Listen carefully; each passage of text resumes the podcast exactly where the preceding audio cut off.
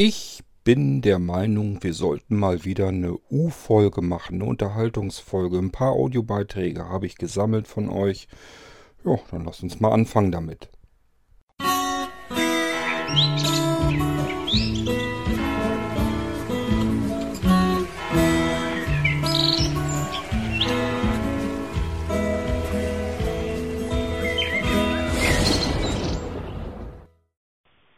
Hallo Kurt, hallo zusammen. Feedback zur letzten Sicherheitsfolge. In dieser sagtest du, Kurt, dass Firefox nur noch bis zur Version 52 oder was ähm, bedienbar wäre. Dem kann ich so nicht zustimmen. Ich verwende den aktuellsten Firefox in der Version 6203, die 64-Bit-Version mit NVDA.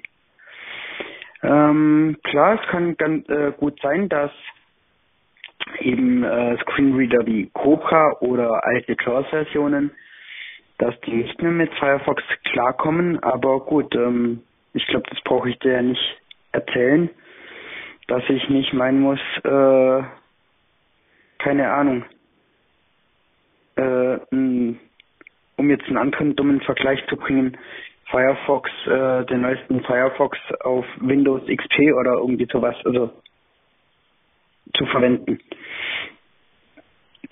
Wer da Probleme hat, ähm, ja, der kann sich ja mal in den Mailinglisten seines Vertrauens, die gibt es ja so ziemlich für jeden Screen, Screenreader. Auch Blinzeln hat ja ihre eigene Screenreader-Mailingliste da gibt es bestimmt Lösungen dafür, aber eben ähm, da die da Firefox auch ständig aktualisiert wird, müsste man eigentlich auch ständig den Screenreader mit äh, aktualisieren. Aber klar, das geht bei JAWS und Co. Äh, ganz schön ins Geld. Weswegen ich ja mittlerweile eher den NVDA favorisiere. Aber gut, das ist jedem selbst überlassen. Klar gibt es immer wieder Funktionen, die NVDA nicht hat. Dafür aber eben der eigene Screenreader. Genau. Das von mir dazu. Ciao. Und jetzt noch mal einen kleinen Nachtrag zu meiner letzten Aufsprache, Feedback zur Folge, äh, was war das? 725, 805, ach, keine Ahnung. So, jetzt eine Sicherheitsfolge. Da, ähm, es gibt eine Funktion, eine Option, die man in Firefox nicht aktivieren darf. Und zwar äh, geht es darum, ne? Ne? Externe Anwendungen, den Zugriff auf Firefox Barrierefreiheit ähm, verweigern. So ähnlich heißt das Ganze. Mit dieser Option, ähm, ja klar, sperrt man diese Barrierefreiheits-API. Ähm, ist halt quasi wieder eine Art Sicherheitsfunktion. Wer weiß, dass er keinen Screenreader verwendet, kann das ja im Prinzip aktivieren. Ich erinnere mich äh, noch an Googles Android. Da gab es wohl mal einen Trojaner, der sich eben äh, Talkback zunutze gemacht hat, um das Handy dann zu steuern. Vielleicht äh, wollten die Firefox-Entwickler sowas noch mit abfangen und eben verhindern, dass sowas breit äh, durchgeführt werden kann. Ciao. Ja, Bernd, zunächst mal, ich behaupte gar nichts, denn ähm, ich benutze keinen Screenreader. So, und äh, das heißt, ich arbeite mit meinem kümmerlichen Sehrest, den ich noch habe. Und da brauche ich keinen Screenreader. Das heißt, für mich selbst spielt die Firefox-Version gar keine große Rolle, zumal ich eigentlich am liebsten, ehrlich gesagt, am iPad arbeite, wenn ich im Internet zugange bin. So, das heißt, ich bin auf das angewiesen, was Leute mir erzählen, andere mir erzählen.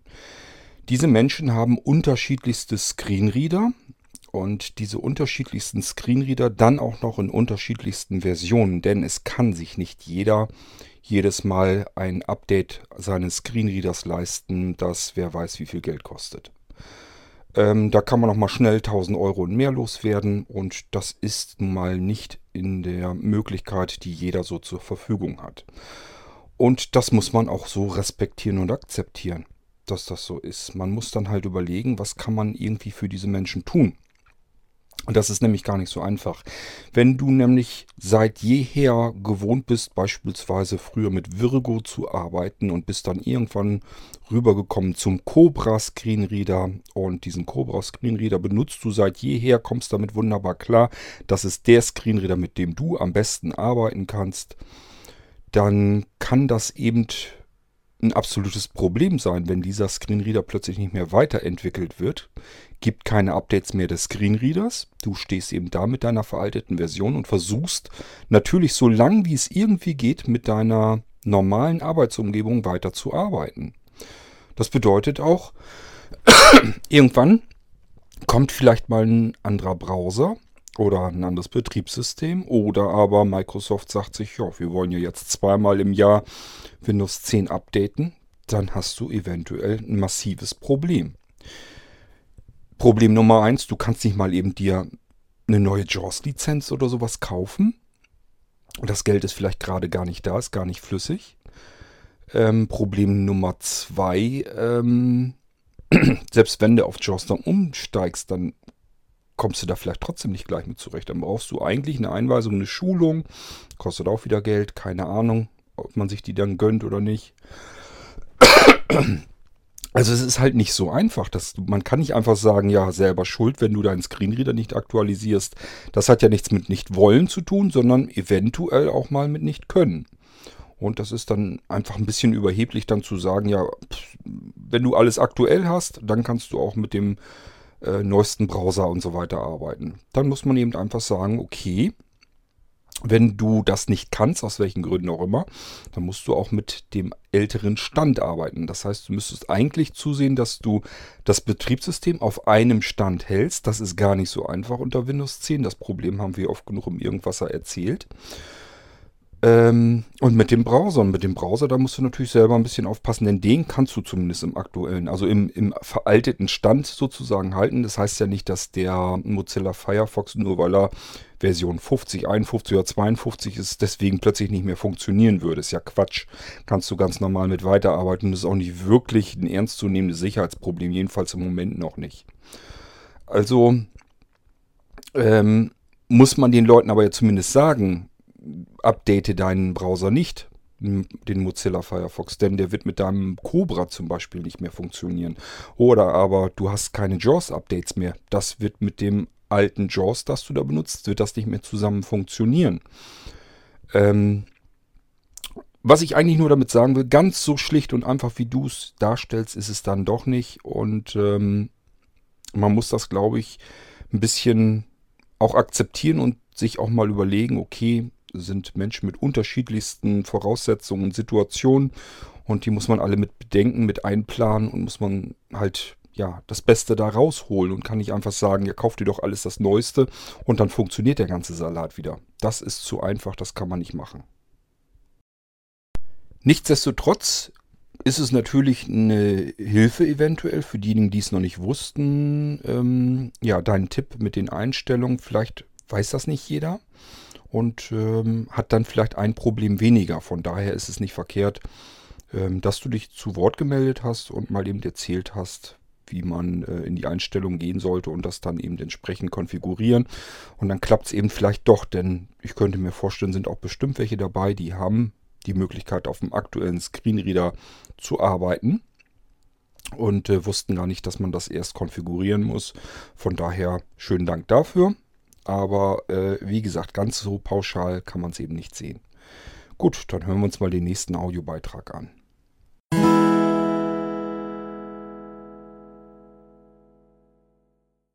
Hallo zusammen, der Walli hier. Ich habe wieder ein neues Spielzeug, was vielleicht was für Leute ist, die sich gerne mit, mit Wetter und, und Umweltdaten und so beschäftigen. Das Teil heißt Atmotube. Ich glaube, das ist ursprünglich aus einem Kickstarter-Projekt entstanden. Da gibt es jetzt auch schon verschiedene Versionen von. Und das ist, äh, ich würde sagen, so von der Größe, wenn von euch jemand einen Labello-Stift kennt oder so etwas größer als ein Labello-Stift, kann man sich mit einem Anhänger irgendwie mit einem äh, Karabiner auch irgendwo dranhängen.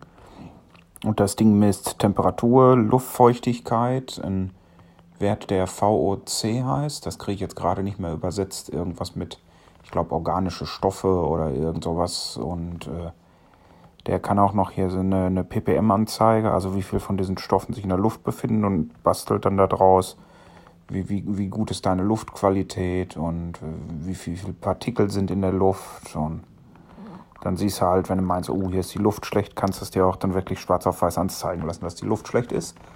Ähm, funktioniert relativ gut mit VoiceOver. Zwar nicht komplett, aber ziemlich gut. Er liest auch alles vor, ist allerdings alles auf Englisch, das muss man können.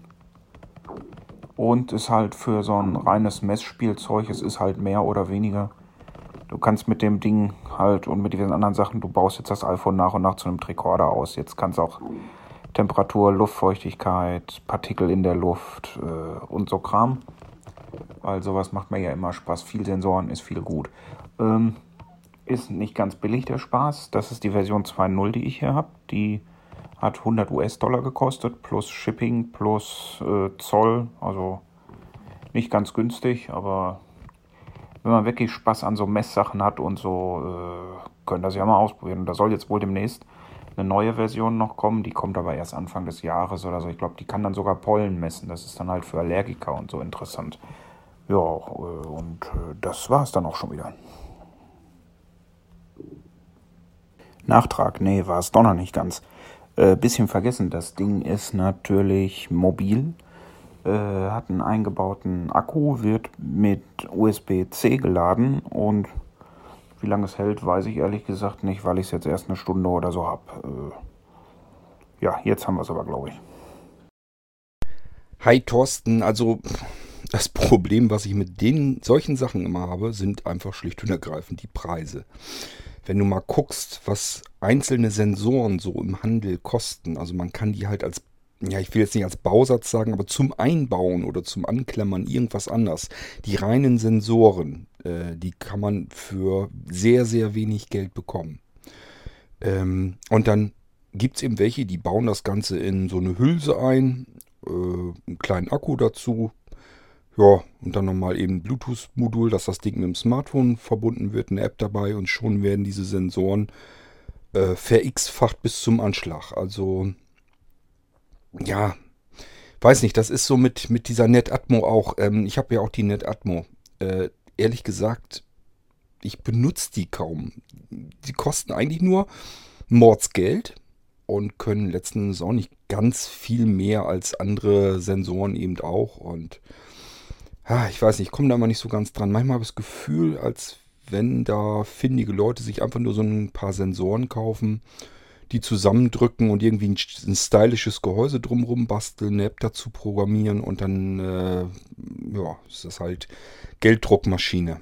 Und letzten Endes hat man es doch wieder nur mit Sensoren zu tun, die zudem noch nicht mal besonders exakt funktionieren. Das ist ja auch noch ganz oft der Fall. Ähm, dass diese relativ günstig zusammengeschrabbelten Sensoren eigentlich gar nicht so 100% das Richtige wiedergeben, wie man sich das denkt, sondern einfach nur so einen ungefähren Circa-Wert. Ähm, merkt man auch, dass man einfach in Profibereichen mit solchen Sensoren gar nicht richtig hantiert, gar nicht arbeitet. Also so ganz komme ich da immer noch nicht dran. Ich versuche das immer so ein bisschen zu umgehen, dieses, äh, diese Fix- und Fertig-Lösung, so wie NetAtmo und so weiter auch. Ich habe ja bei NetAtmo auch, ich habe mich die ganze Zeit über gegen gewehrt. Ich habe ja Jahre gibt es das ja eigentlich schon auf dem Markt. Und ich habe immer gesagt, das will ich eigentlich nicht haben. Und dann irgendwann zwischendurch ähm, habe ich dann doch mal gesagt, okay, jetzt kaufe ich mir so ein Scheißding mal, da war es eben besonders günstig und so weiter. Und wie das dann so ist, dann holt man sich doch mal so ein Ding. Eigentlich hat es mich geärgert, dass ich mich überhaupt dazu habe hinreißen lassen. Das ist eigentlich nicht das, was ich haben möchte. Aber gut, ja, Trotzdem schönen Dank für die nette Spielerei. Ich finde sie, wie gesagt, ich finde sie arg überteuert. Das ist schon fast ein bisschen unverschämt. Aber ja, was soll man machen, ne? Wenn man das so haben will, dann will man das haben. Okay, bis dann.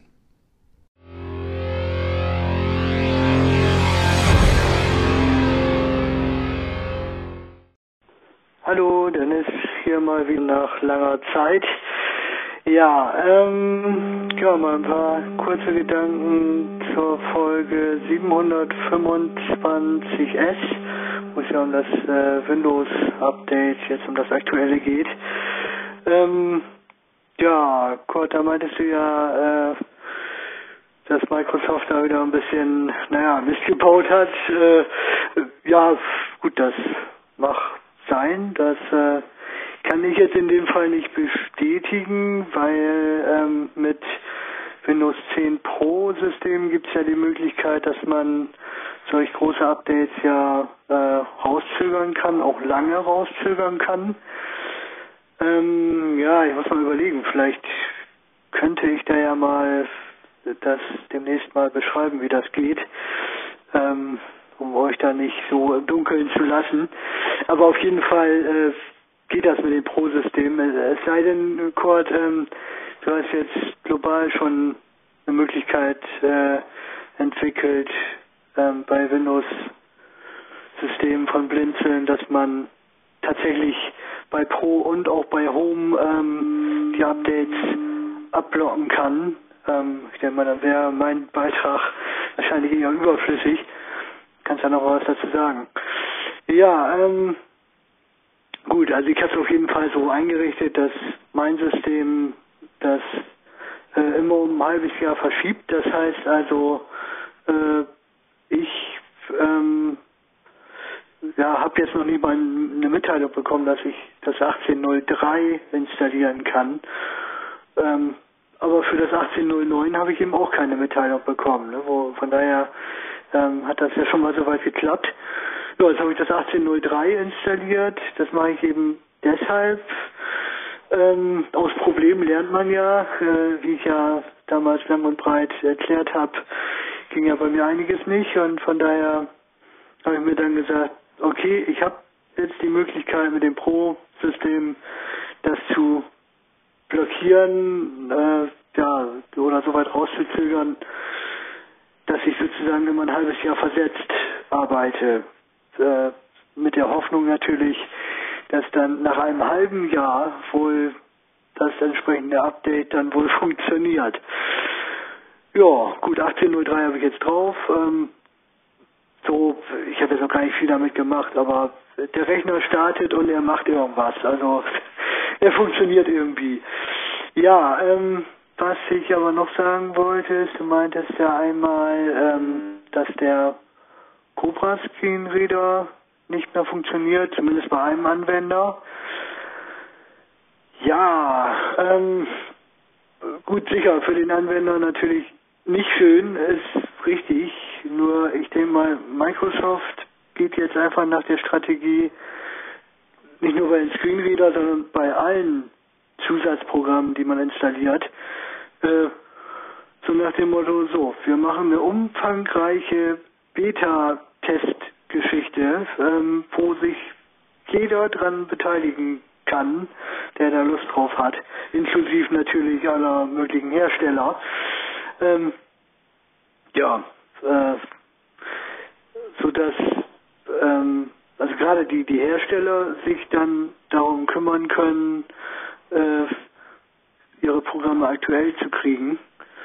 Ähm, gut und jeder Anwender, ich sag mal, okay, jeder, ähm, der, naja, ich sag mal, der sich jetzt nicht so auskennt, der sollte das vielleicht jetzt gar nicht probieren, aber ich sag mal, die Leute, die es wirklich interessiert und die sagen, ach, egal, ich habe hier noch einen Zweitrechner, ich probiere das mal, so ein Beta-Test, ähm, klar, kann sich natürlich dann auch gerne dran beteiligen und äh, gut, ob solche Beta-Tests alles dann immer ausmerzen. Ich meine, das läuft ja jetzt schon eine Weile und man merkt ja trotzdem, dass es immer wieder Updates gibt, die alles zerlegen. Äh, ja, weiß man nicht, ob das denn immer so zuverlässig alles klappt, aber ich sag mal so, wenn es die Beta-Tests nicht gäbe, gibt es wahrscheinlich noch viel mehr Rechner, die dann nachher nicht mehr zu gebrauchen sind oder wo viele Sachen nicht mehr laufen.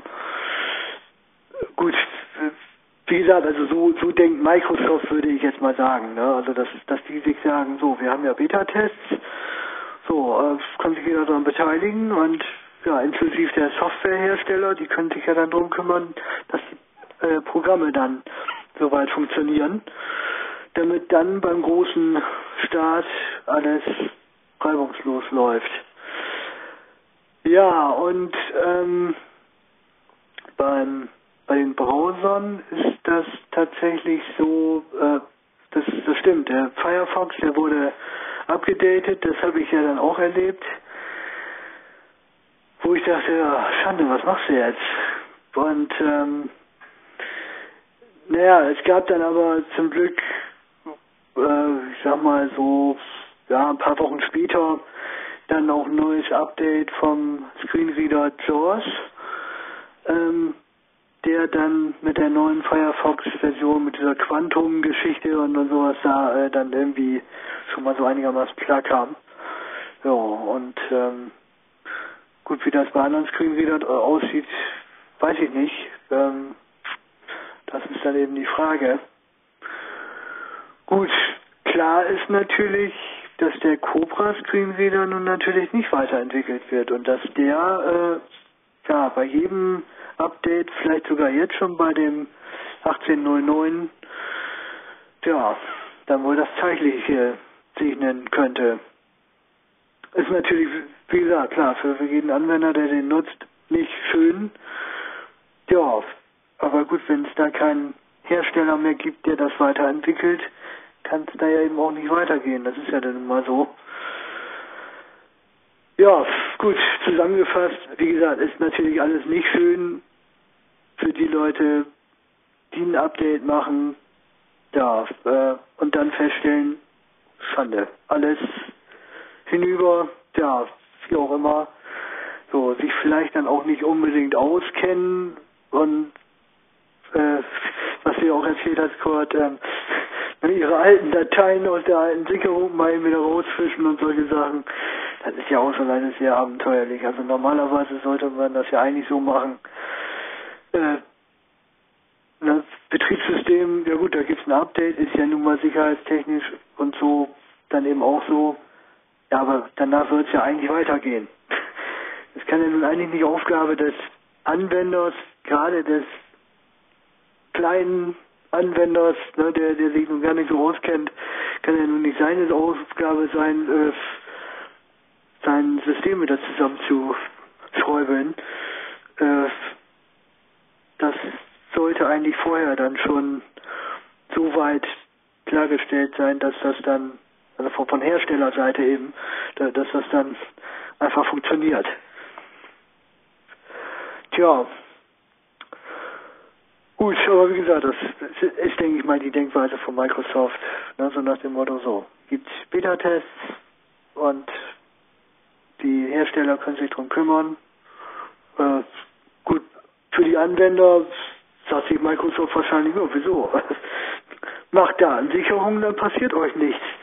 Das ist vielleicht dann auch noch so ein bisschen äh, gut, es wird ja immer auch wieder darauf hingewiesen, ne? Leute, macht Datensicherung und so, ja, sicher. Das ist natürlich dann auch so eine Sache. Aber wie gesagt, das eine ist, hätte, hätte Fahrradkette und das andere ist natürlich, wenn es denn passiert, ist es eben auch nicht schön. Also, ja. Gut. Mal gucken, vielleicht tut sich ja noch was, dass das mal irgendwann alles runterläuft. So, Mensch, jetzt habe ich ja schon doch wieder so viel erzählt. Ich wollte gar nicht so viel erzählen. okay. So, ähm, ja genau, Kurt, kannst ja da vielleicht noch mal was zu sagen oder wer anders natürlich auch, kein Problem. Alles klar, bis bald mal wieder, ciao, ciao. Ja, Dennis, ich habe im Irgendwasser ja schon mal eine Folge gemacht zu dem Tool, das es für Blinzeln-Systeme gibt, womit man die Windows-Updates wieder konfigurieren kann, so ähnlich wenigstens, wie man es noch unter Windows 7 kannte. Ob das Ding vernünftig funktioniert, also das Tool selber funktioniert, das kann ich ja ausprobieren, aber ob die Einstellungen, die dieses Tool vornimmt, ob die greifen, das weiß ich nicht. Dafür bin ich auf ähm, Rückmeldungen äh, angewiesen von denjenigen, die ein Blinzeln-System mit Windows 10 drauf haben. Und äh, dann mit dem Tool die Registry ähm, konfigurieren, denn nichts anderes passiert. Das Tool nimmt nur Einstellungen in der Registrierdatenbank von Windows ähm, vor. Und zwar so, wie man eben im Internet äh, so ein paar How-Tos findet, ähm, wie man Windows 10 eben ähm, konfigurieren kann über die Registry. Ähm, das ist die Updates, dass man die wieder manuell laden kann und dann installieren kann. Ähm, diese Registrierungseinträge macht das Tool ordnungsgemäß. Das kann ich alles nachprüfen. Ich selbst benutze aber kein Windows 10. Und deswegen, ja, eine Rückmeldung habe ich bisher noch nicht gekriegt, dass einer mal gesagt hat, ich habe das mit dem Ding konfiguriert und tatsächlich, ähm, ich habe kein automatisches Updates mehr, keine automatischen Updates mehr heruntergeladen bekommen, einfach so. Von daher scheint das zu klappen. Ich habe keine Ahnung, ob es klappt. Ähm, ja, ist schön, dass du dich freust, dass deine Updates ein halbes Jahr verspätet kommen, aber letzten Endes ist das immer noch nicht das, was man eigentlich haben möchte.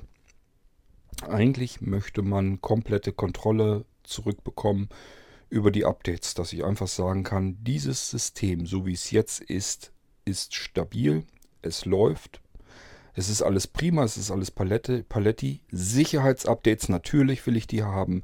Funktionsupdates, das sind nämlich diese riesigen Dinger, wo das ganze Betriebssystem unterm Arsch unter weggerissen wird und erneuert wird. Das möchte ich nicht haben. Ich möchte kein neues Windows haben und schon gar nicht jedes halbe Jahr.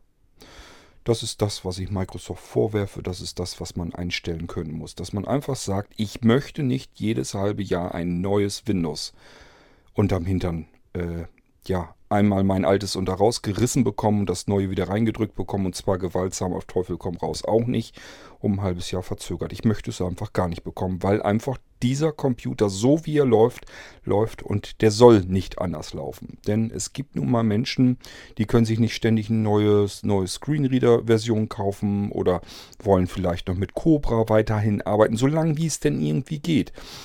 Und wenn sie ständig neues, komplett neues Windows bekommen, dann ist eigentlich ganz klar und deutlich schon vorhergesehbar.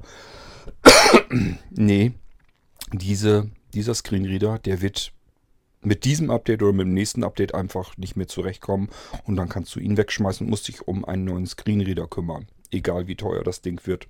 Und es ist eben doch nicht jedermanns Freund vom kostenlosen NVDA. Naja, wir können es allesamt nicht ändern. Wir müssen das so hinnehmen, wie es ist und schauen einfach mal, wie gut oder schlecht das Ganze funktioniert und läuft und hoffen, dass man da möglichst vernünftig dabei wegkommt. Hallo Kurt, ich habe mir gerade deinen Irgendwasser 707 angehört. Du nanntest ihn ungesellige Gesellen. Ich habe für mich mal ein Klammern dazu gesetzt, E-Mail-Frust. Die Sache erinnerte mich gleich an eine Geschichte, die ich hier mal zum Besten geben möchte, die äh, vor vier Jahren hier in meiner Dienststelle passiert ist. Äh, da geht es zwar nicht um Frust, ich bin eher der Typ, der gern mal lacht und ich fand es total komisch, was alles mit E-Mail und E-Mail-Listen so passieren kann äh, vorab, die Klinik, äh, in der ich arbeite, gehört zu einem großen äh, Konzern, an dem ganz viele Kliniken angeschlossen sind. Ich denke mal über 100 schon. Äh, deutschlandweit von Nord nach Süd schön alle verteilt. Die Mitarbeiter sind über das Intranet miteinander verbunden und in einem großen E-Mail-Verteiler aufgelistet. So, was ist passiert? Am 20. Oktober 2014 um 20.15 Uhr erhalte ich eine E-Mail mit dem Betreff Parkplatz Nordpforte steht ein Käfer mit rotem Licht an und dann noch das Kennzeichen von dem Fahrzeug und im In der E-Mail selber ist nur die Unterschrift, wer die Mail geschickt hat. Da steht mit freundlichen äh, Grüßen Empfang Brandenburg. Was ist passiert? Also äh, der Mitarbeiter dort hat aus Versehen die E-Mail konzernweit versendet, sollte aber nur in den eigenen Kliniksbereich äh, gehen. Und die Sache löste dann, wie sich zeigen sollte, in den Folgetagen, das zog sich fast über eine Woche hin, ein, eine riesen äh, an Reaktionen aus. Das war köstlich zu lesen. Ich habe die Mitarbeiter äh, mal so in zwei grobe Gruppen eingeteilt. Die einen äh, ziemlich entnervt und gefrustet und die anderen äh, Witzbolde, die sich ihren Spaß draus machten. Da schrieb dann am selben Tag ein Doktor, ich nenne ihn mal jetzt XY, vielen Dank für die Info, aber mein Auto steht in Seligenstadt. Als Unterschrift noch von Samsung Mobile gesendet. die nächste Mail, Roter Käfer, interessant, welches Baujahr? Ein Dr. XY aus der Klinik Bürgenwerder. Am nächsten Tag ging die Geschichte weiter, da kam die nächste Mail. Also, äh, wenn Sie es verkaufen möchten, nur einfach auf alle Antworten drücken. Es findet sich bestimmt ein Käufer. Unterschrieben, liebe Grüße, Assistenzarzt äh, aus einer Klinik in Melsungen. Prompt folgte die nächste Mail, was soll er denn kosten? Von meinem Telefon gesendet, ansonsten anonym. Als nächstes, wenn es nicht ein Mexiko-Käfer ist, bin ich auch interessiert. Wieder einen Tag später, das war inzwischen schon der vierte Zehnte, nicht interessiert, hat mein Hund keinen Platz drin. Eine Mitarbeiterin aus der Klinik Bürgenwerder. Die nächste Mail war schon etwas äh, umfangreicher und fing ganz ominös an mit folgendem Satz. Eine Fläche verschwindet wenn man wendet. Ich hasse E-Mails und SMS. Also, warum bin ich in eurer Parkplatzgruppe?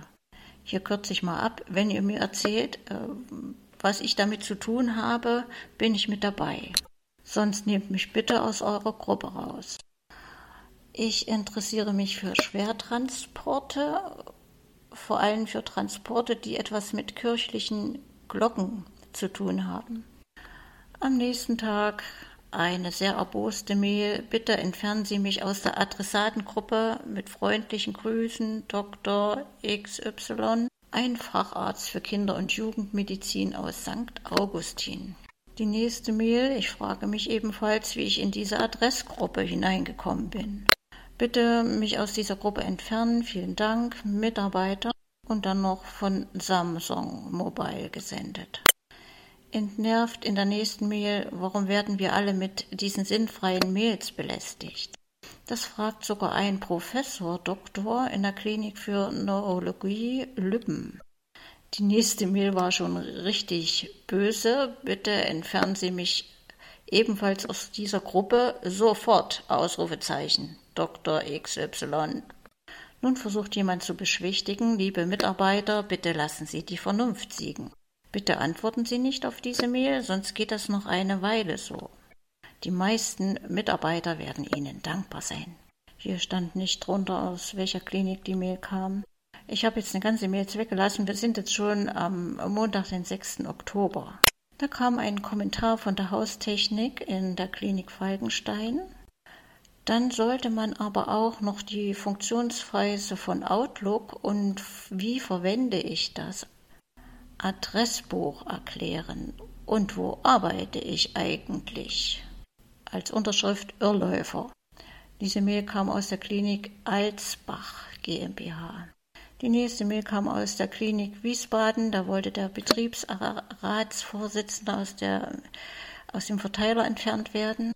Das nächste kam aus der Objektleitung Service äh, GmbH Schwalmstadt. Die wollten auch entfernt werden aus dem Verteiler. Die nächste Mail, wenn mal alle Antworten äh, aufhören würden, auf diese Mail zu antworten, dann wäre sie längst Geschichte. Dann der Küchenleiter aus, aus Hamburg wollte auch aus der Liste entfernt werden. Die nächste Mail ist wieder ganz förmlich. Sehr geehrte Damen und Herren. Jemand hat aus Versehen den Globalverteiler genutzt. Ich bitte Sie, diese Mail kommentarlos zu löschen, dann erledigt sich das Problem in Sekunden. Wenn Sie antworten, versenden Sie diese Mail wieder an alle Mitarbeiter im Konzern. Das kam von der Service IT GmbH aus Parchim. Die nächste Mail. Können Sie mich bitte aus dieser Liste entfernen? kam aus der Klinik Westklinik GmbH Hamburg. Na, der nächste war wieder einer der Scherzkekse. Mann, den Käfer würde ich auch nehmen. Gibt es Fotos? Viele Grüße von der Insel. Und dann stand noch drunter Herzkatheter. Nächste Mail. Sehr geehrte Damen und Herren, es wäre zweckdienlich, wenn Sie sich einmal mit dem Wesen einer Verteilerliste vertraut machen würden. Der ursprüngliche Autor, Autorin hat vermutlich aus Unkenntnis dessen äh, einen umfassenden Verteiler für diese eher nebensächliche Information gewählt. Ihr Begehren, sich aus diesem Verteiler löschen zu lassen, ist schlechterdings unmöglich.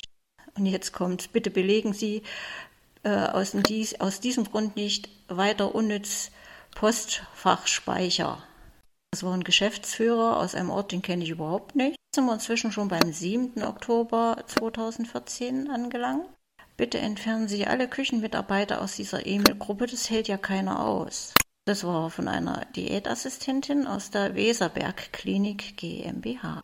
So in der Art kam dann von einer Diplompsychologin die gleiche Mail der äh, Verfasser der nächsten Mail findet das so lustig und meint, es wird in 20 Jahren noch kursieren, diese Mail. Und damit die Geschichte endlich ein Ende findet, äh, zitiere ich jetzt mal aus der letzten Mail. Hat jemand meinen roten Käfer gesehen? Hab ihn nach der letzten Sauferei irgendwo stehen lassen. Ja, ich möchte diese, dieses Feedback also beenden und sage, ja, das sind so Geschichten, die das Leben schreibt. Und Kurt, du siehst, man kann daraus ersehen, wie unterschiedlich doch die Menschen ticken. Viele Grüße von Bärbel. Ja, Bärbel, deine, dein Audiobeitrag war der, der letztes Mal kaputt war. Und dann hast du mir den ja zum Glück, hattest du den aufgehoben und konntest ihn mir nochmal geben. Und siehe da, ich habe den eben wieder importiert und es klappte wieder nicht. Das äh, Opinion lud eine ganze Weile, also länger als man normalerweise für so einen Audiobeitrag braucht. Und ganz zum Schluss, irgendwo so kurz vor 100%, bricht das Ding dann ab, fehlermeldend. Und ich dachte, ach scheiße. Dann habe ich mir eine andere App genommen, mit der man normalerweise Formate konvertieren und so ein bisschen die Sachen nachbearbeiten kann. Habe das dort importiert und dann einfach wieder exportiert. Und siehe da, jetzt konnte ich sie importieren hier in Opinion so dass wir da jetzt das Ding im Podcast drin haben. Und ich muss feststellen, die Arbeit hat sich gelohnt. Vielen Dank, dass du uns an der Geschichte teilhaben äh, ließest. Ja, dass die Menschen komplett unterschiedlich ticken, das ist mir natürlich klar. Ähm, ich habe immerhin über 15 Jahre Mailinglistenverkehr auf dem Buckel. Und ähm, ich habe es mit, glaube ich, allen verschiedenen Formen von menschlichen Charakteren in diesen Mailinglisten zu tun gehabt wahrscheinlich. Und ähm, ich werde wahrscheinlich nie bestimmte Gattungen davon ähm, wirklich verstehen können. Ähm, ja, aber ich will mich da auch gar nicht weiter drüber auslassen. Es bringt sowieso nichts. Im Endeffekt muss man die Menschen wahrscheinlich so nehmen, wie sie sind. Nur ähm, drohen lassen oder sowas. Das lasse ich mit Sicherheit auch künftig nicht äh, an mich heran. Wenn jemand meint, er wäre im Recht, obwohl er im Unrecht ist, dann muss er eben zusehen, wie er klarkommt. Da versuche ich äh, ganz pragmatisch dran zu gehen. Und ähm, ja, schönen Dank für deinen Audiobeitrag. Und ich denke mal, wir hören uns sicherlich irgendwann mal bald wieder hier im Irgendwasser. Ach ja, fällt mir ein, um so ein bisschen zu kategorisieren, wo ich mich drin sehen würde, in diesem E-Mail-Verteiler, wenn ich was geschrieben hätte, ich hätte die letzte Nachricht geschrieben. Das ist mein, meine, mein Sinn für Humor, trifft das komplett. Also einfach dann nochmal einen reinzuknallen und zu sagen, ich habe meinen Käfer verloren, woanders gepackt nach einer Sauferei, jetzt finde ich den nie wieder. Das ist genau das, was ich dann an solcher einer Stelle wirklich genial finde. Genauso muss man diesen ganzen Idioten und Korinthenkackern begegnen, meiner Meinung nach.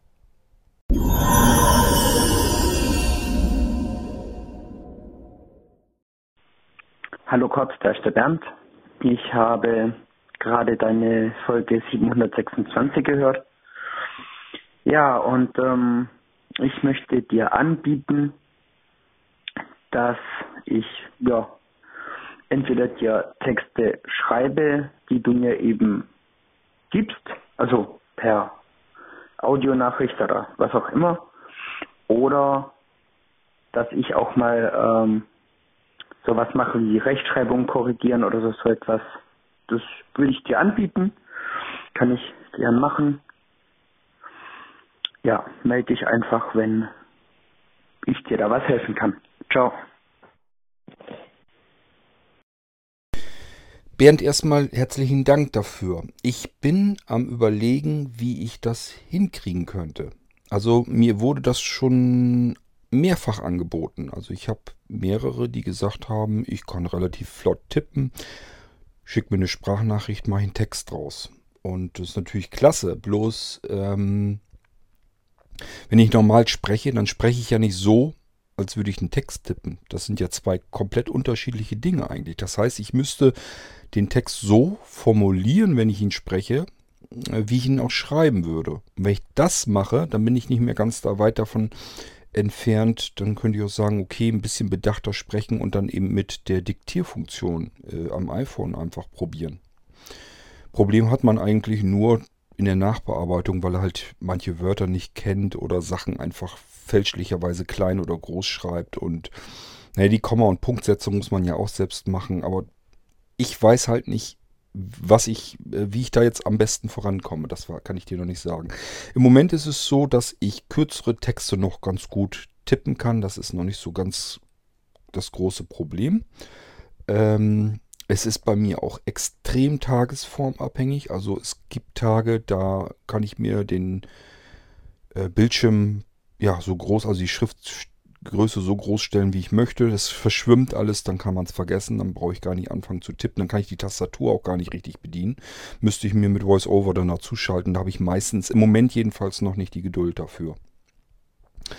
Ähm, ich benutze VoiceOver natürlich, also wenn ich mit dem iPhone irgendwo unterwegs bin, scheint die Sonne drauf, sehe ich sowieso nichts. Also es ist ganz oft, dass ich äh, das Gerät mit VoiceOver bediene. Ist jetzt nicht so, dass ich nicht wüsste, wie man mit VoiceOver äh, ein iPhone bedienen kann oder ich das gar nicht benutzen wollte oder nicht, nicht benutze oder so. Das ist äh, Unsinn. Ähm, ich arbeite mit den Hilfsmitteln, die mir zur Verfügung stellen, stehen natürlich ganz normal. Auch am äh, Computer, da startet der NVDA mit. Aber er ist halt nicht so eingestellt, dass ich da jetzt mit der Tastatur navigiere, sondern ich habe ja noch meinen Sehrest und ich lasse mir einfach das, was er unter Mauspfeil hat, das lasse ich mir vorsagen.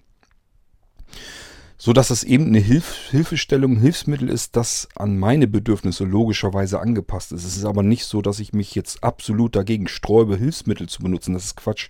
Ich weiß nicht, da kommen irgendwie eine Menge Menschen, äh, die mir zuhören oder die das lesen die scheinen zu denken, dass ich irgendwie keine Hilfsmittel benutzen will oder die nicht benutze oder so. Das ist Unsinn. Ich benutze die, aber natürlich nicht dann, wenn ich ähm, mit dem Seerest schneller vorwärts komme. Das ist doch ganz klar, das macht doch kein Mensch.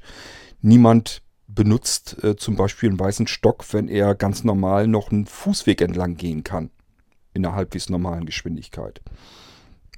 Das macht man erst dann, wenn man sich mit dem weißen Stock sicherer fühlt und genauso ist mit anderen Hilfsmitteln auch.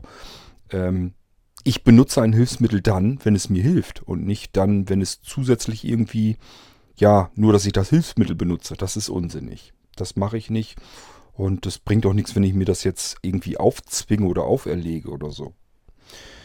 Ähm, ja, und ich kann jetzt einfach im Moment überhaupt noch nicht sagen, wie ich weiter arbeiten kann, wie, dies, wie das bei mir aussehen wird. Ich kann es mir so noch nicht vorstellen, ich weiß es auch jetzt noch nicht. Ich habe im Verlag die Tätigkeit so, äh, dass ich jetzt einen Assistent Also ich mache ja noch Verlagsarbeiten und ich habe da jetzt so, dass ich eine Assistenz dazu bekommen habe und diese Assistenz hilft mir sozusagen. Das heißt, im Moment haben wir es noch so, dass ich dem Assistenten ähm, meine Artikel, die ich schreibe, in kleinen Schnipseln schicke, so weit wie es geht. Zu dem Tag, wenn ich mich einigermaßen gut fühle, dann tippe ich eben am iPhone die Texte so lang wie ich, so weit wie ich komme, bis ich merke, das strengt an. Dann setze ich ab und den Schnipsel, den schicke ich ihm dann hin und er setzt mir das nachher als Artikel zusammen. So arbeiten wir im Moment. Wir sind uns beide aber darüber im Klaren, dass das irgendwann vielleicht nicht mehr reicht, dass das irgendwann nicht mehr so gehen wird. Dann werde ich wahrscheinlich erstmal versuchen, mit der Diktierfunktion weiter voranzukommen und er korrigiert einfach nach. Und wenn das irgendwann nicht mehr richtig funktionieren sollte, aus welchen Gründen auch immer, dann äh, werde ich es ihm auch einfach aufsprechen und er macht dann, tippt dann daraus den Artikel ab. Ich persönlich hätte nicht gedacht, dass die sich so einen Aufwand da im Verlag machen wollen. Ähm, meinetwegen, aber gut. Ähm, also ich wäre jetzt auch nicht böse drum gewesen, wenn man da ein paar Artikel, wenn man das so ein bisschen zurückgeschraubt hätte und ich dann gesagt hätte, okay, dann brauche ich halt da diesen und der, oder den Artikel einfach nicht mehr zu tippen oder nicht mehr abzugeben. Sagen wir es mal besser so rum. Aber scheinbar ist denen das immer noch so wichtig, dass sie das weiter behalten können, die Rubriken, die ich betreue und so weiter. Und ja, deswegen kriege ich jetzt eine Arbeitsassistenz dazu, beziehungsweise habe ich schon bekommen. Und äh, wir haben uns schon so weit geeinigt, wie wir es machen können. Und ja, arbeiten so auf die Weise. So, und dann haben wir ja noch Newsletter, Magazin und sowas für Blinzeln. Da hilft mir die Andi. Äh, hat auch gesagt, ich kann relativ flott tippen. Spreche das einfach auf und dann tippe ich das ab. Und äh, dann ist das kein Problem. Also du siehst, es gibt verschiedene Stellen, wo ich Texte schreiben muss. Und an diesen verschiedenen Stellen sind bereits schon welche eingesprungen und haben gesagt, ähm, ich helfe dir. Ist auch total schön natürlich äh, mitzubekommen, dass andere Menschen eben bereit sind, einem zu helfen. Bloß ich finde es in bestimmten Situationen, ja, wie soll ich sagen, immer noch ein bisschen umständlich. Ich sag ja, wenn ich etwas spreche, zum Beispiel hier, wenn ich hier für Irgendwasser einfach was ins Mikrofon spreche, dann klingt das ja komplett total anders, als wenn ich da jetzt einen Artikel schreiben würde. Ein Artikel ist viel überlegter. Ich spreche da ja nicht einfach so was raus, sondern ich schreibe das auf und gehe vielleicht die Formulierung alleine schon dreimal nochmal durch. Dass ich einfach sage, das ist beschissen formuliert, da musst du nochmal eben was drin ändern. Ähm, wenn ich das aufspreche, ich werde mit Sicherheit nicht anfangen und das dann zurück und dann ähm, ausschneiden oder so. Also ich weiß noch nicht, ich habe da noch keinen Workflow für entdeckt und das ist eigentlich mein Hauptproblem. Da muss ich erst noch gucken, wie kann ich flüssig weiterhin arbeiten. Aber das wird so kommen, wie es kommt. Ich lasse das einfach auf mich zukommen und dann schauen wir mal. Im Moment ist es wie gesagt so, dass ich kleinere Texte ganz normal noch tippe. Ich versuche das allerdings alles am iPhone zu machen, weil ich das Gefühl habe, ich kann dort besser arbeiten als am PC. Nichtsdestotrotz, ich habe auch einfach ehrlich gesagt, ich bin dieses Arbeiten am stationären PC einfach satt. Da habe ich keine Lust mehr zu. Bin wirklich mittlerweile ähm, so in den Genuss gekommen, mit, mobilen, mit mobiler Technik zu arbeiten. Einfach weil ich mich überall hinlümmeln kann. Ich kann überall sitzen, liegen, stehen, wo mir nach gerade ist. Äh, spielt keine Rolle, ob jemand um mich herum ist oder ob ich allein bin. Ich kann einfach, wo ich gehe und stehe, irgendwas machen. So, und solange wie das geht, will ich das jetzt weiter natürlich erstmal ausnutzen. Und wenn das schlechter wird, aus welchen Gründen auch immer, muss ich mir wieder was Neues überlegen. Also, so ist es ja mein ganzes Leben im Prinzip gegangen. Immer war irgendwas, dass ich mich von irgendwas verabschieden musste. Und dann musste ich eben gucken, wie machst du weiter. Das heißt bei mir aber nicht immer nicht, ähm, dass ich mit Krampf versuche, an alten Gewohnheiten festzuhalten. Das ist bei mir anders als bei den meisten anderen Menschen. Also ich sag mal, wenn jetzt jemand an einem Computer merkt, er kann nicht mehr arbeiten, weil er nicht mit zehn Fingern tippen kann. Was macht er? Lernt zehn Finger tippen, damit er weiterhin an seinem Computer arbeiten kann. Ähm, das bin ich aber nicht. Ich versuche nicht an Gewohntem festzuhalten, wenn ich Chancen sehe, mit anderen Mitteln, anderen Techniken anders weiterzuarbeiten. Soll heißen, am Computer, habe ich ja eben gesagt, arbeite ich einfach auch ganz gern, ganz, nicht mehr ganz gern. Ich habe da keine große Lust mehr dazu, längere Zeit an einem, einer Textverarbeitung am Computer Texte reinzutippen. So, ähm, wenn ich weiß, ich möchte das nicht mehr, dann muss ich mir überlegen, wie machst du es sonst? Meine Lösung dafür heißt Audio äh, in dem Fall. Das heißt, warum muss ich denn längere Texte tippen? Das können ja auch andere machen, die eben längere Texte tippen können. Ich kann mich ja auf andere Baustellen versteifen. Ich kann hier den Irgendwasser weiter befeuern. Ich kann mich um die WhatsApp-Gruppen kümmern, die auch alle per Sprachnachrichten meist laufen. Ich kann vielleicht mehr Hörspiele produzieren. Also ich will mich einfach dann in einem anderen Bereich mehr aktiv machen und lasse dann das, wo ich sowieso keine Freude mehr dran habe, einfach ein bisschen hinten runterfallen. Das ist so meine Herangehensweise an diese Geschichte, wie ich arbeite, weil ähm, wahrscheinlich hat das damit zu tun, weil ich einfach extrem universell und extrem flexibel, also ganz viele verschiedene Dinge ja tue. Warum soll ich dann die Dinge tun, die mir keine Freude machen? Dann kann ich mich besser auf die Sachen konzentrieren, wo ich mehr Lust zu habe, wo ich mehr Spaß dran habe. Und deswegen mache ich ja nicht weniger, sondern äh, nur eben andere Sachen. Und um das, was ich hinten runterfallen lasse, da sollen sich dann eben andere drum kümmern. Texte tippen und so weiter, das können andere, können genug Menschen. Das muss ich nicht unbedingt machen. Da kann ich genauso gut sagen, ich kümmere mich dann lieber um unseren Podcast-Bereich ein bisschen intensiver und um äh, die WhatsApp-Sprachnachrichten. Ist genauso, wenn wir jetzt ähm, auch mit dem Blinzenshop, wenn wir da Computer haben und so weiter. Normalerweise sagen die Leute, dass das ähm, einzigartig ist, dass das was ganz Tolles ist. Wenn ich jemanden habe mit Fragen und ich beantworte ihm die ausführlich hier im Podcast oder ich sage ihm, du, das ist ein bisschen mehr, äh, was ich dir erzählen würde gern dazu. Gib mir mal deine Nummer, dann haue ich dich per WhatsApp an, per Sprachnachricht und erzähle dir das einfach alles. Und normalerweise sagen sich die meisten Leute, ähm, das ist große Klasse, so intensiv hat sich noch nie jemand um meine Fragen gekümmert. Also es ist eigentlich, ist das für beide Seiten ein Vorteil. Warum soll man ihn dann nicht nutzen? Und es ist Quatsch, dass ich ihm eine lange E-Mail schreibe, wenn ich das per Podcast ihm alles erklären kann oder eben persönliche Sprachnachricht. So, das ist meine Herangehensweise an das Problem. Ähm, was ich dann mache mit Texten und so weiter, das kann ich jetzt noch nicht sagen. Im Moment ist es so, ich versuche es zu tippen und mich kürzer zu fassen. Ähm, manche werden auch aufatmen, die werden sagen, ja, ich weiß Ken Kort noch von den Zeiten, wo er ganz viel getippt hat.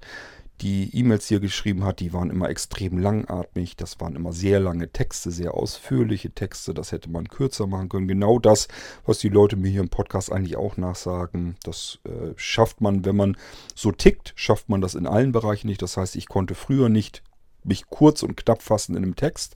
Und jetzt kann ich mich nicht kurz und knapp äh, fassen, beispielsweise hier im Podcast. Aber so bin ich nun mal. Der eine kommt damit klar. Wunderbar, herzlichen Glückwunsch. Und der nächste kommt da nicht mit klar. Ja, dann kann ich es auch nicht ändern. Gut, aber nochmal schönen Dank für dein Hilfsangebot. Eventuell komme ich darauf zurück. Dann melde ich mich hier aber nochmal im Podcast. Wenn überhaupt, habe ich dann vor, dass ich mir eine Gruppe wieder mache. Mailingliste oder WhatsApp spielt keine Rolle, wahrscheinlich eher WhatsApp. Und dass ich dann sage, lass uns mal eine WhatsApp-Gruppe machen, dass wenn ich was habe, einen Text, dass ich es dann eben per WhatsApp reinquatsche und irgendeiner aus dieser Gruppe sagt dann, ich bin hier als erstes dran, ich habe gerade Zeit, ich kümmere mich drum. So, dann wissen die anderen Bescheid, okay, diesmal brauche ich nichts tun. Aber es kann ja sein, dass beim nächsten Mal du jetzt zum Beispiel, wenn du sagst, ich bin dann auch in so einer Gruppe drinne und ich helfe dir, ich tippe das ab, was du sprichst. So, und wenn du dann sagst, diesmal ist es schlecht. Ich habe am Wochenende mal keine Zeit, weil ich unterwegs bin oder sowas. Und der Text müsste eigentlich die nächsten Tage fertig. Dann sind da vielleicht noch mehr in der Gruppe und die sagt, dann sagt dann ein anderer eben, okay, ich spring an. Nein, ich habe gerade Zeit, jetzt kümmere ich mich drum, dann kannst du das nächste Mal wieder. Das ist immer der Vorteil, den ich immer erkenne, wenn man mit einer in, innerhalb einer kompletten Gruppe arbeitet.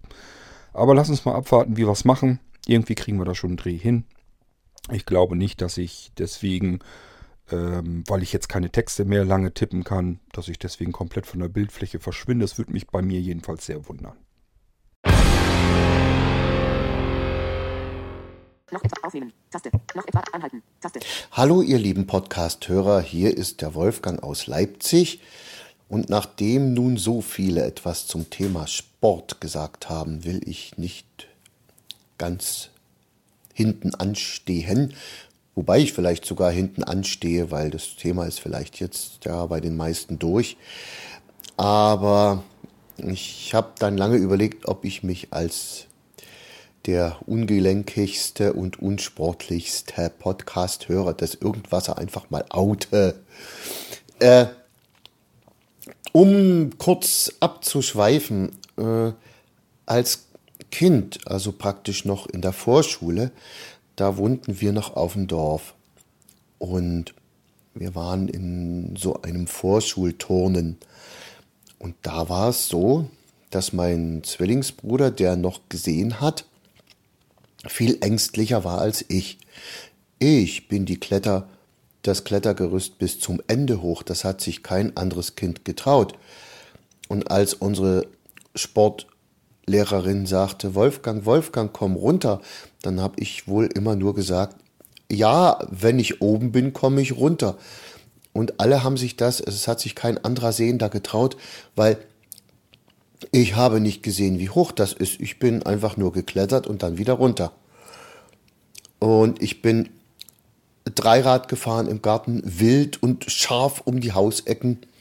Äh, manche Hausecke habe ich mit dem Kopf auch mal dann abgerundet. Und bin gerannt und dergleichen. Dann sind wir vom kleinen Kleingartendorf, sag ich mal, nach Karl-Marx-Stadt in die Stadt gezogen. Und da muss ich irgendwie äh, psychisch, da muss es eine Änderung gegeben haben, so ungefähr. Wolfgang, jetzt bist du woanders. Hier kennst du dich nicht aus. Hier musst du erstmal alles ganz langsam prüfen. Und da war ich dann nicht mehr so draufgängerisch. Äh, die ersten ein, zwei Jahre war ich sogar im Sportunterricht, da war ich noch im, in einer Volkstanzgruppe, weil man sagte mir nach, dass ich mich nach äh, Musik gut bewegen kann. Gut, wir kommen sehr selten zum Tanzen. Wir tun das sehr gerne, die Gabi und ich. Es kommt sehr selten dazu. Wir können, wir haben es nie gelernt. Wir tun es halt einfach irgendwie. Ja, und natürlich kann ich mich rhythmisch bewegen. Äh, wie das dann aussieht oder ob das dann ganz bestimmt nicht richtig ist, das interessiert mich dann nicht, weil es macht mir Spaß. Und das habe ich wahrscheinlich auch damals schon gekonnt, deshalb war ich in der Volkstanzgruppe. Das hörte dann aber auch bald auf. Es war dann so, dass Sport mein großes Angstfach geworden ist. Ich konnte zum Beispiel nicht freihändig über eine Turnbank balancieren vom Anfang bis Ende. Das, das konnte ich nicht. Das kriegte ich nicht mit meinem mh, hm, Gleichgewicht oder mit meiner Angst in, ins Reine. Geschweige denn dann später mit solchen Sportgeräten wie Reck und Barren. Das war alles immer ein, ein Krampf mit mir. Äh, was so ein bisschen ging, das war Ausdauerlauf, da hm, war ich nicht ganz so schlecht. Es war dann auch so, äh, zum Abitur, ich habe mein Abitur nur mit Kannbestimmung äh, mit gut bekommen, weil ich im Sport eine 4 hatte. Äh, ich hatte im Sport eine 4, weil ich als Nichtschwimmer galt was so nicht richtig ist. Ich konnte schwimmen. Ich habe es sehr spät gelernt. Ich habe es wirklich erst Anfang der achten Klasse gelernt. Aber ich habe mich nie getraut und es hat mich auch keiner dazu gekriegt bisher, von irgendeinem Rand, geschweige denn Brett oder Sprungbrett oder Turm, ins Wasser reinzuspringen. Äh, und da ich das nicht gemacht habe, wurde mein Schwimmen nicht als Schwimmstufe anerkannt. Und weil ich dann auf dem Papier nicht schwimmen konnte, habe ich im Sport eine 4 gekriegt, sonst hätte ich bestimmt eine 3 gehabt im Sport. Naja, das war dann so der Schulabschluss. Dann kam die Uni und äh, bei der Uni gab es so eine Sporteinteilungsveranstaltung und da dachte ich, naja, bei den Jungs in der Seminargruppe wirst du als Blinder wahrscheinlich keinen Sport mitmachen. Du wirst bestimmt in die Mädelsgruppe kommen oder so in die Gruppe, wo dann so die Schwangeren und so die alle so drin sind, die nicht ganz so können sollen. Aber nein, mir hat man gesagt, nein, nein, also du gar nicht, mit dir wissen wir gar nicht im Unisport was, was anzufangen. Also fiel das schon mal voll weg. Nun war ich damals aber auch ganz viel in der Stadt unterwegs. Wir hatten die Vorlesungen hier und da und dort. Äh, und auch so waren wir unterwegs und immer in schnellem Schritt. Ich bin auch viel öfter äh, überhaupt äh, auch spazieren mal gewesen.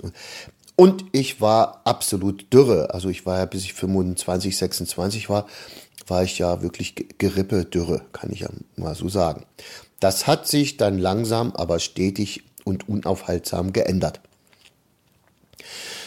Äh, naja, dann lernte ich meine Frau kennen.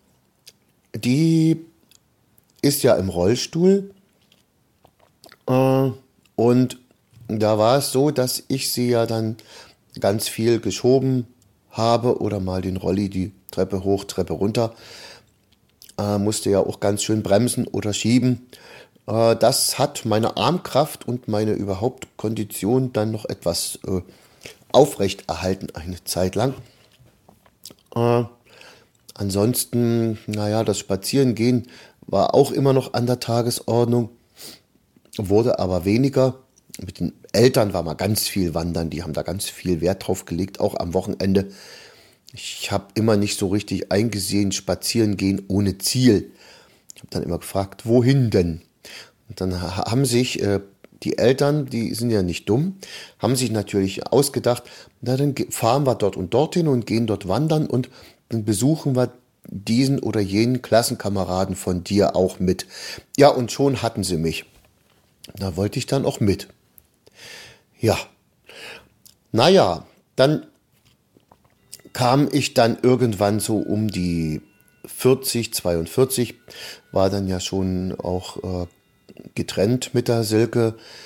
Und naja, mit dem Spazierengehen, das wurde langsam, aber sicher immer weniger. Äh, und ich habe ja immer in meinem Leben schon nur einen Schreibtischjob gehabt. Auch wenn ich jetzt in mein Amt, wo meine Kollegen sitzen, weit, in, weit bis auch in den Wald hineinlaufen muss und mir das auch Spaß macht. Aber da muss ich eben sehr selten hin. Und ansonsten in mein Büro habe ich es nicht weit zu laufen. Da fahre ich ein paar Haltestellen Bahn äh, und bin dann auch gleich oder bald da. Ja, mit dem Spazierengehen ist es jetzt sehr wenig geworden, äh, weil wir beide, also meine Gabi jetzt und ich, äh, sehr bewegungsmufflig sind. Äh, und ja, wir müssen, wir müssten mehr spazieren gehen. Aber es ist immer so viel anderes. Äh, was ich jetzt noch mache, aber dann werdet ihr auch sagen, naja, das ist eine Alibi-Funktion. Und womöglich ist es auch so, es soll ja beim Muskelaufbau angeblich helfen. Äh, nun kann ich sagen, ich weiß ja nicht, wie es wäre, wenn ich es nicht machen würde. Also ich habe so einen Vibrationstrainer, den nutze ich regelmäßig. Äh, und stelle mich da drauf und äh, ja, spann da meine Muskeln an. Oder was man so nennt. Ja. Hm, aber wie viel das bringt, weiß ich nicht. Ob es was bringt, weiß ich auch nicht, weil ich weiß ja auch nicht, wie es wäre, wenn ich es nicht machen würde. Naja, nun haben wir bis jetzt ja noch äh, bis zur dritten beziehungsweise vierten Etage auch äh, Treppen ohne Fahrstuhl. Die fallen jetzt bald auch weg. Ich habe mir bislang vorgenommen, auch weiter Treppen zu steigen. Wie lange ich das dann aber so mache, ist dann auch eine andere Sache. Auf Arbeit gibt es auch einen Fahrstuhl, aber da steige ich bis jetzt auch meine Treppen bis zum dritten Stock. Aber darin erschöpft sich meine sportliche Betätigung dann auch schon immer fast. Das bedeutet, ja klar, habe ich Rückenschmerzen, weil ich sitze den ganzen Tag. Und äh, naja, ist so. Äh, ich kann nur alle bewundern, die, die sich da äh, Dinge einbauen, die sie dann auch tagtäglich oder mehrmals die Woche einfach auch in den Alltag so integriert haben, dass das durchgehalten wird. Kann ich nur bewundern und freue mich für euch. Äh, was ich gerne machen würde, ist schwimmen gehen. Wir haben ein Ökobad relativ in der Nähe. Das ist dort aber ganz schwierig für Blinde dort zu schwimmen, weil äh, es ist absolut glitschig dort drin, weil das ist ein Ökobad. Und es ist, äh, je näher man dem Rand kommt, kommt unten eine Kante in gewisser Höhe, so dass man sich, wenn man ordentlich schwimmt, ständig dort sein Schienbein auframmt. Äh, und wenn man es mal vorher merkt, dass die kommt, dann versucht man sich drauf zu stellen. Da das aber so glitschig ist, rutscht man ab und haut sich dann trotzdem das Schienbein ein. Aufnehmen. Taste. Fertig. Aufnehmen. Taste. Noch anhalten. Taste. So, jetzt bin ich wieder da. Äh, irgendwie kam mir eine Nachricht Aufnahmefehler. Also ich hatte gerade erzählt, dass ich ja gerne schwimmen gehen würde und dass das aber in diesem Ökobad so glitschig ist und da sind äh, richtige äh, große Barrieren dann drin, bevor man an den Rand kommt, so dass man sich da absolut die Knie aufhaut und das gefällt mir nicht. Äh, das ist halt blöd gemacht. Äh, da nützt auch eigentlich nichts, wenn ein Sehender da dabei ist, weil äh, ehe der mir sagt, jetzt kommt das gleich, äh, komme ich vielleicht mit dem Fuß da drauf, äh, rutsch, aber weil das so glitschig ist, dann auch dort wieder ab und hau mir trotzdem das Knie auf. Ähm, das geht also auch nicht.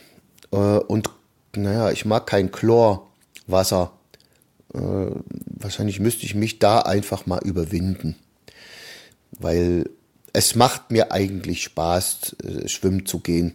Was ich nicht mag, sind lange Anfahrtswege, so dass ich meinetwegen eine Stunde oder anderthalb Stunde in der brütenden Hitze bis zu irgendeinem See fahren muss mit Verkehrsmitteln und dann bin ich da drin und dann fahre ich wieder zurück, weil dann bin ich wieder genauso durchgeschwitzt und äh, bäh, wie vorher.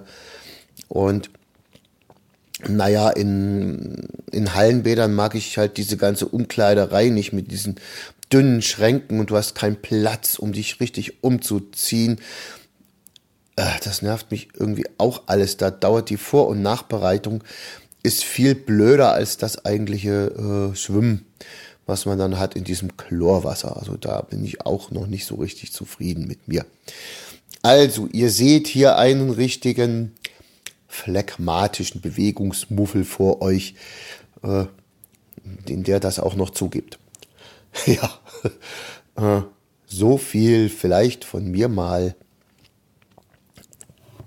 zu der Abteilung Sport. Ich grüße euch mit einem kräftigen Sportfrei. Wolfgang, wo du das mit dem Klettergerüst sagtest, fiel mir das auch wieder ein. Ähm, das war, da waren wir in Collieur oder wie das ausgesprochen wird. Das ist so ein kleiner Küstenort. Ähm, ja, eigentlich über der spanischen Grenze ist, glaube ich, nicht mehr Südfrankreich, sondern ist gerade so rüber auf der spanischen Seite. Ich bin mir aber nicht ganz sicher, kann auch Südfrankreich sein. Jedenfalls war da etwas, das wurde schon schummerig und ähm, ja, in den Abendstunden. Und ich war da mit meiner Anja und mit einem Freund von mir. Ähm, und dann sind wir da irgendwo auf so einem ganz komischen Ding drauf geklettert. Ich weiß gar nicht mehr warum und wozu das gut war. Einfach nur wahrscheinlich, um irgendwie eine Aussicht zu genießen oder so. Und die beiden sagten bloß die ganze Zeit über, Gott sei Dank kann Kurt nicht mehr gucken. also es war da eben schon ein bisschen dunkel und ich konnte halt wirklich nichts mehr sehen und bin einfach nur dort lang getigert, wo ich eben lang gehen sollten, sollte. Die hatten ich weiß, nicht, weiß gar nicht mehr, ob die jetzt Angst um mich hatten, aber es war wohl so, erstens war das ganze Ding ein bisschen brüchig und dann ging das irgendwie lecken links runter und rechts runter und in der Mitte dann auch ab und zu. Also ab und zu wurde mir gesagt, du musst jetzt einen etwas größeren Schritt machen und so weiter. Und ähm, das soll wohl äh, ein bisschen ja, gefährlich ausgesehen haben. Und dadurch, dass ich einfach nichts mehr gesehen habe, habe ich diese Gefahr als solches gar nicht mehr wahrgenommen. Das ist übrigens nicht unbedingt der Standard. Es gibt auch ähm, Situationen, wo ich mich sehr wohl gefährdet fühle, auch wenn ich nichts sehen kann. Das hängt dann einfach damit zusammen, weil es einfach ja, purer Stress ist, weil irgendeine besondere Situation ist, wo ich mich einfach gefährdet fühle. Beispielsweise erinnere ich mich da an Portugal, wo wir über eine Brücke rüber sind und da hatten die Fußgänger über dieser Brücke einen sehr, sehr schmalen Streifen. Da konnte man also nicht zu zweit lang gehen, sondern alleine. Und selbst das war ganz knapp. Und die Autos sind, weil eben die Brücke nicht besonders breit war, an einem vorbei gerast, kann man wirklich so sagen. Und zwar so, dass man nicht mal irgendwie mit dem Arm hätte den Ellbogen zur Seite wegnehmen können. Da hätte man schon wahrscheinlich den einen oder anderen Spiegel mitgenommen. Also es war wirklich sehr knapp. Die äh, Brücke war sehr stark befahren. Und es war alles Krach, es war laut, äh, es stank nach Auspuff und die Autos sind an einem vorbeigerast und ich war heilfroh, als ich von dieser Brücke wieder runter war. Ja, da habe ich auch eigentlich nicht viel mehr gesehen und aber durch diesen Krach, durch den Lärm und weil man das natürlich merkt auch, dass die Autos direkt an einem vorbeirasen, dann äh, sieht das Ganze schon gleich ganz anders aus. Aber so wie auf deinem Klettergerüst kann ich mir komplett gut vorstellen, dass wenn man nicht nach unten gucken kann, dass man das eben alles gar nicht sieht, wie gefährlich das ist. Das ist eben das Problem. Unser Hirn sagt einem halt, okay, nach unten hin, da ist jetzt irgendwie nicht viel, da ist eine ganze Menge Luft. Und wenn du hier jetzt runterfällst, dann wirst du da nicht ganz äh, gesund aus der Situation herauskommen. Kannst du froh sein, wenn du dir nur diverse Knochen gebrochen hast, vielleicht eine Gehirnerschütterung hast ähm, und nicht noch mehr Schlimmeres passiert ist. Das ist mit Sicherheit ein Vorteil, wenn man nicht nach unten gucken kann. Also ich sag mal, bei allem, was irgendwie höher ist ich mag das auch nicht sehr gerne. Also ich kann mich auch erinnern, wenn wir jetzt äh, unterwegs fahren, es gibt ja manchmal auch so Aussichtstürme, die sind besonders geil, wenn die mit Stufen sind nach oben hin, die diese Gitterstufen sind. Also wo einfach nur ein Gitter ist, wo man so durchgucken kann. Ähm, ich habe das früher fand ich das ganz, ganz furchtbar. Man sieht einfach nach unten und es geht eben abwärts, es geht runter. Und je weniger ich sehen kann, desto weniger macht mir das aus. Mittlerweile, ich bin auch schon andere Aussichtsplattformen, so wo auch überall diese Gitterroste waren, wo man einfach wirklich, ja, äh, hunderte von Metern runter gucken kann. Und man weiß einfach, okay, du hast jetzt noch dieses eigentlich ja stabile Gitter zwischen dir und dem, was da unten ist. Aber nichtsdestotrotz, das Hirn spinnt halt die ganze Zeit vor, du befindest dich in Gefahr. Und äh, da bin ich was das angeht, dann in dem Moment eigentlich froh, wenn ich nichts sehe, muss ich ehrlich gestehen. Das mit dem Glitschig im Schwimmbad, das ist bei unserem auch so. Ist halt auch so, so ein Ökobad. Da ist kein Chlor drin. Das wird gereinigt, indem es durch verschiedenen Sand- und Kieselsteine läuft und dann durch so eine Grünzone, wo die Pflanzen den Rest noch tun. Und dann wird es eben wieder zurückgespült. Und ja, dementsprechend hast du Algen drin. Da kommst du gar nicht drum herum. Das ist bei unserem Schwimmbad auch so. Ich kann dich eigentlich nur dazu bestärken, probier es trotzdem aus. Es ist eigentlich nicht so schlimm. Man geht vorsichtig, nimm keine großen Schritte, geh langsam und geh langsam ins Wasser. Irgendwann bist du ja im tiefen Wasser, spielt dann sowieso keine Rolle mehr, ob es nun glitschig ist oder nicht. Es sei denn, dass du einfach dieses Glitschige an den Füßen schon nicht leiden kannst. Das ist natürlich was anderes, wenn du dich da jetzt irgendwie vorekelst oder so. Also ich gebe zu, das ist nicht wirklich immer so ganz angenehm, aber es ist jetzt nicht auch nicht wirklich gefährlich. Man denkt das erst, man denkt immer, okay, das ist jetzt wirklich so glitschig und es ist ja auch rutschig, aber es ist jetzt nicht so, dass man deswegen gleich auf die Fresse fliegt. Also ich kann mich nicht erinnern, dass ich bei uns in einem Schwimmbad, nö, bin da eigentlich noch nie irgendwie gestolpert oder blöd hingefallen oder so. Ähm, vorsichtig gehen, langsam gehen, bis man im Tiefen ist und dann kannst du schwimmen. Das ist eigentlich nicht weiter so schlimm. Also, ähm, ja, also ich kann, ich sage ich kann eigentlich nur sagen, probier es zumindest aus. Und äh, dann versuch mal nochmal, ob du da nicht doch irgendwie ins Tiefe reinkommst und dann ganz normal schwimmen kannst. Es ist ja nur das bisschen, was man eigentlich ähm, ins Wasser geht und nicht. Ähm, ansonsten, ich weiß nicht, wie das in eurem Schwimmbad genau aussieht. Bei uns ist es also so, ich könnte auch, ohne dass ich übers flache Wasser sozusagen reingehe, in den, eigentlich in das Hauptschwimmbecken, ich könnte genauso gut einfach eine Leiter runtersteigen. Das würde auch gehen. Ich weiß nicht, wenn das bei euch auch der Fall ist, dann geh einfach gleich direkt ins tiefe Becken, wo du gar nicht erst mit den Füßen unten auf Grund kommen könntest.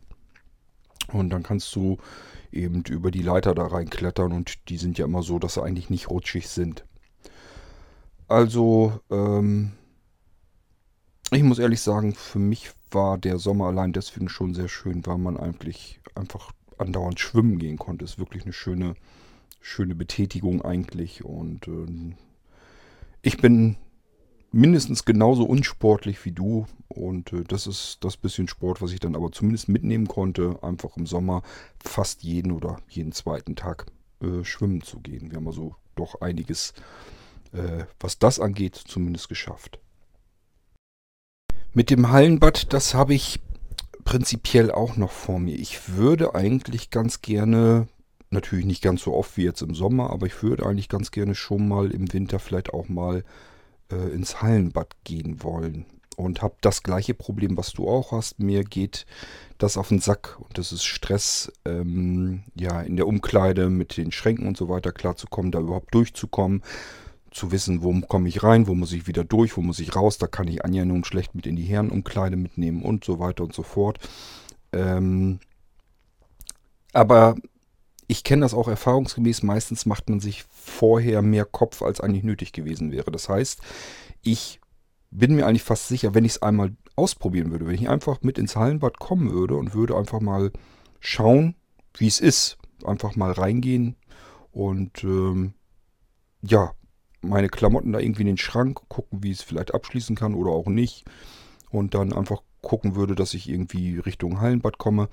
Ich vermute mal, ich würde es wahrscheinlich hinkriegen und dann ist das das erste Mal, wo alles ungewohnt ist. Und beim zweiten Mal kenne ich mich schon besser aus und beim dritten Mal weiß ich, wie es geht.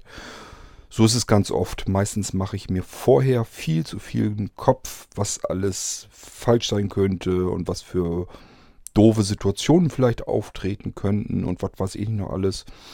Dabei muss man eigentlich nur wissen, wo man hin muss, wie es funktioniert und dann ist das alles halb so schlimm. Ich muss mal gucken, vielleicht mache ich das irgendwann mal im Winter, dass ich Anja sage, du lass uns mal ruhig ins Hallenbad gehen. Und gucke ich mir das da mal an. Und ähm, wenn es gut ist und mir gefällt, ist in Ordnung. Und was soll passieren mehr, als dass ich sagen kann, das war ja jetzt alles scheiße, da habe ich gar nichts von, das nervt alles, da habe ich keine Lust zu. Mehr kann ja eigentlich fast gar nicht passieren. Und dann würde ich dann sagen, okay, war ein Versuch wert, aber brauche ich nicht wieder hin. Mal gucken, ob es bei dem Vorhaben bleibt oder ob ich mich da wirklich mal zu durchkämpfe und wir vielleicht auch mal im Winter ins Hallenbad gehen.